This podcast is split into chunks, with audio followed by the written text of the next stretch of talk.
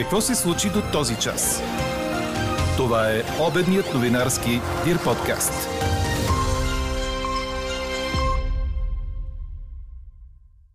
Пенсиите ще се вдигнат средно с 84 лева до година. Най-малките ученици може да се върнат в клас другата седмица, но с условие за редовно тестване. Ще се иска съгласие от родителите. Няма нужда от щаб нито за COVID, нито за изборите или за заседналия кораб. Достатъчно е институциите да си вършат работата. Това е само един от знаковите коментари, които вие пишете по темата ни днес. Време ли е за нов национален оперативен щаб за COVID-19? Още любопитни мнения очаквайте в края на подкаста. Говори Дирбеге.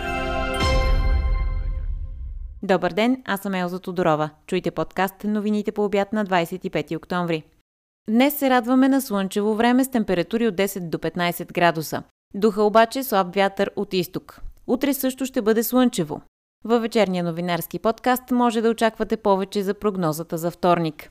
А ако пътувате в посока Бургас, имайте предвид, че до 17 часа на 27 октомври движението при 177 км на магистрала Тракия ще е в едната лента. Ограничава се движението в изпреварващата лента, като то ще се осъществява в активната и аварийната. Държавата подготвя връщането на присъственото обучение в общините с затворени училища, като предлага тестване на учениците два пъти седмично, както и на учителите, които не разполагат с сертификат за вакцинация или преболедуване. За целта Здравното министерство ще закупи бързи и щадящи тестове, обяви ресорният министр Стойчо Кацаров и изрази очакване, че новата мярка може да влезе в сила от началото на следващата седмица. По думите му ще се започне с най-малките деца, а ако механизмът проработи, ще се приложи и за по-горните класове. Новият подход на правителството, който трябва да заработи от следващата седмица, предвижда филтър на входа на училищата, щадящи тестове за децата два пъти седмично след съгласие от страна на родителите. Изключение ще се прави за вакцинираните и преболедувалите, а за учителите, които нямат документ за вакцинация или преболедуване, ще има обикновени бързи тестове. Тестването ще става в началото и в средата на седмицата, обясни министърът на образованието Николай Денков. Организацията, която предвиждаме, понеделник и четвъртък, първия час или част от първия час да отиде за тези тестове, след което децата да могат да продължат. По отношение на учителите, Акцента не е върху това, че те трябва да имат документ. Ако го имат, чудесно.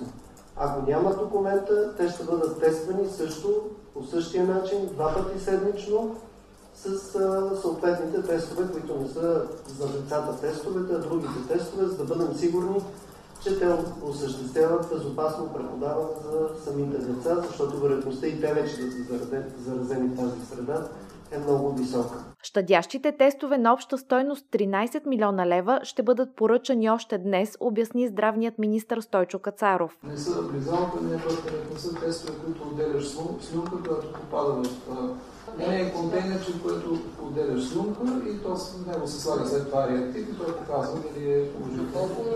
От Националната мрежа за децата обявиха подкрепа за този подход, който дава възможност на децата да се върнат в училище. Според Пламена Николова, в момента се стига до ситуации дадени деца да влизат от карантина в карантина без да са заразени.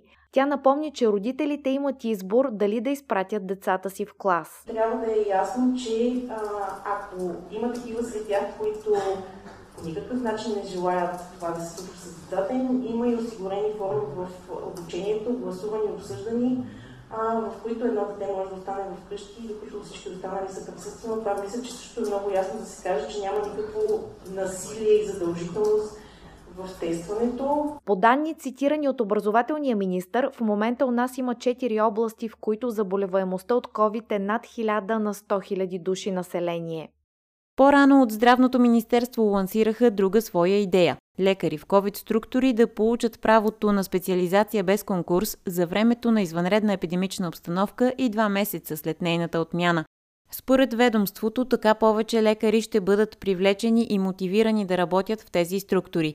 Идеята е те да се обучават, например, за придобиване на специалност анестезиология и интензивно лечение, ако работят в клиники и отделения по анестезиология и интензивно лечение, които лекуват COVID пациенти, или за придобиване на специалност инфекциозни болести, вътрешни болести или пневмология и фтизиатрия, също в отделения с COVID пациенти. А магистър-фармацевтите пък завеждат колективен иск срещу Народното събрание и Министерския съвет за дискриминационно отношение към тях в пандемията. Държавата предостави допълнително възнаграждение, предпазни средства и стимули за работа на други категории медицински специалисти, но не и на магистър-фармацевтите, напомнят в писмо до медиите от Българския фармацевтичен съюз. Какво още очакваме да се случи днес? Очаква се днес да бъдат разтоварени и последните 700 кубика от азотния тор, които се намират в заседналия кораб Вера Су. А след неблагоприятните метеорологични условия вчера, морска администрация възобнови дейностите по изтеглянето на плавателния съд, което се предвижда да стане утре. Има вероятност обаче, след като остане без товар и олекне, корабът сам да слезе от скалата, на която се е закачил. Затова на място чака влекач, който да отведе Вера Су до пристанище Варна, информира БНТ.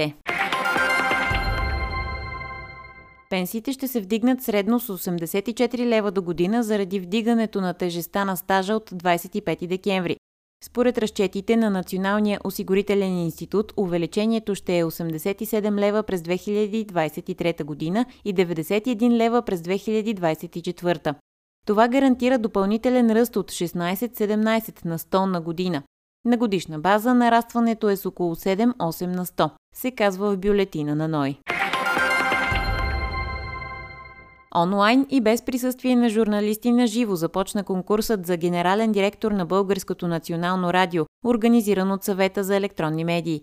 Причина за това са епидемиологичните мерки срещу COVID-19. Изслушването на кандидатите се излъчва на живо по дигиталното радио Бинар, което е част от БНР. Днес концепциите си за управление представят временният шеф на Общественото радио Милен Митев и Митко Димитров, а утре Иво Тодоров. До конкурса се стигна след като избраният преди година Андон Балтаков подаде оставка през август. Актьорът Джеймс Майкъл Тейлър, който изигра Гюнтер в хитовия сериал Приятели, почина на 59 годишна възраст след битка с рак на простатата. През юни Тейлър съобщи, че е получил тежката диагноза преди около 3 години по време на профилактичен преглед, Болестта засегнала костите му, заради което той не можел да участва на живо в специалния епизод на Приятели, съобщава BBC. Четете още в Дирбеге. Юношеският национален отбор на България до 17 години постигна нов престижен успех в квалификациите за Европейското първенство следващата година, предаде Корнер. Родният тим победи с 2 на 0 Сърбия, като по този начин си гарантира първата позиция в групата и място в следващата фаза. Преди дни юношите ни победиха и Харватия с 1 на 0, а в сряда се изправят срещу Лихтенштайн в последния матч от тази група. Победата над Сърбия дойде с две попадения в рамките на 10 минути през второто полувреме. Резултатът откри талантът от Славия Роберто Райчев след час игра, а 10 минути по-късно капитанът Асен Митков от Левски удвои. Така след два мача България е с 6 точки и без допуснат гол на върха. Сърбия и Харватия пък имат по 3 точки. Напред ще продължат първите два тима в групата, единият от които със сигурност е България. Заключителната фаза от квалификациите ще се състои през пролетта, а Европейското първенство ще се проведе през май в Израел. Чухте обедния новинарски Дир подкаст. Подробно по темите в подкаста четете в Дирбеге. Какво ни впечатли преди малко?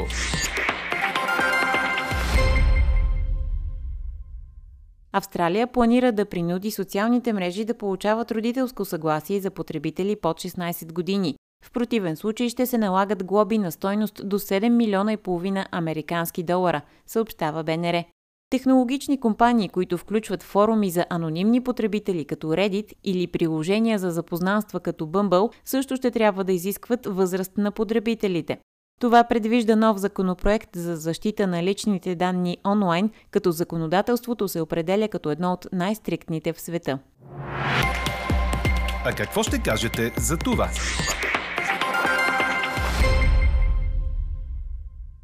Време ли е за нов национален оперативен штаб за COVID-19? Ви питаме днес.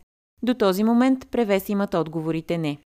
Гласувах против създаването на нов оперативен штаб, защото считам, че държавните органи отдавна са загубили доверието на хората. Пише в писмо до подкаст News at DIRBG нашият слушател Станчо Митев. Той дава примери за противоречиви изказвания и действия на предишния здравен министр Костадин Ангелов, за това, че прогнозите на математиците за пик в средата на октомври не са се сбъднали, тъй като заразените продължават да растат, също цитира служебните образователен и здравен министри, които въпреки заявките, че учениците няма да бъдат затворени, сега реално само те са в локдаун. За съжаление, хората, за които ми е най-тъжно, с всичките ми забележки към тях са здравните работници. Те отново са под светлините на прожекторите и който се опитва да ги обвинява в нещо, трябва да има предвид условията и средата, в които работят. Според слушателка представила се като Валя, няма да допуснат създаването и въвеждането на нов COVID штаб, който да координира и управлява кризата с професионални съвети поради политическа омраза и факта, че подобен штаб е бил създаден вече от предишните управляващи. Според друг наш слушател, предишният щаб само е всявал паника. А трети смята, че един такъв нощ, както го наричаме съкратено, създаден в паническа обстановка без ясен поглед за това какво точно трябва да върши, би се превърнал в, цитирам, буклукчийско кошче за прехвърляне на отговорност. По-скоро необходим е един координационен център, за да се съгласуват във времето дейностите на различните звена от Националната система за здравеопазване, смята нашият слушател. Анкетата продължава. Гласувайте и коментирайте в страницата на подкаста. Експертен коментар по темата ще чуете във вечерния новинарски подкаст точно в 18. Слушайте още, гледайте повече и четете всичко в Дирбеге.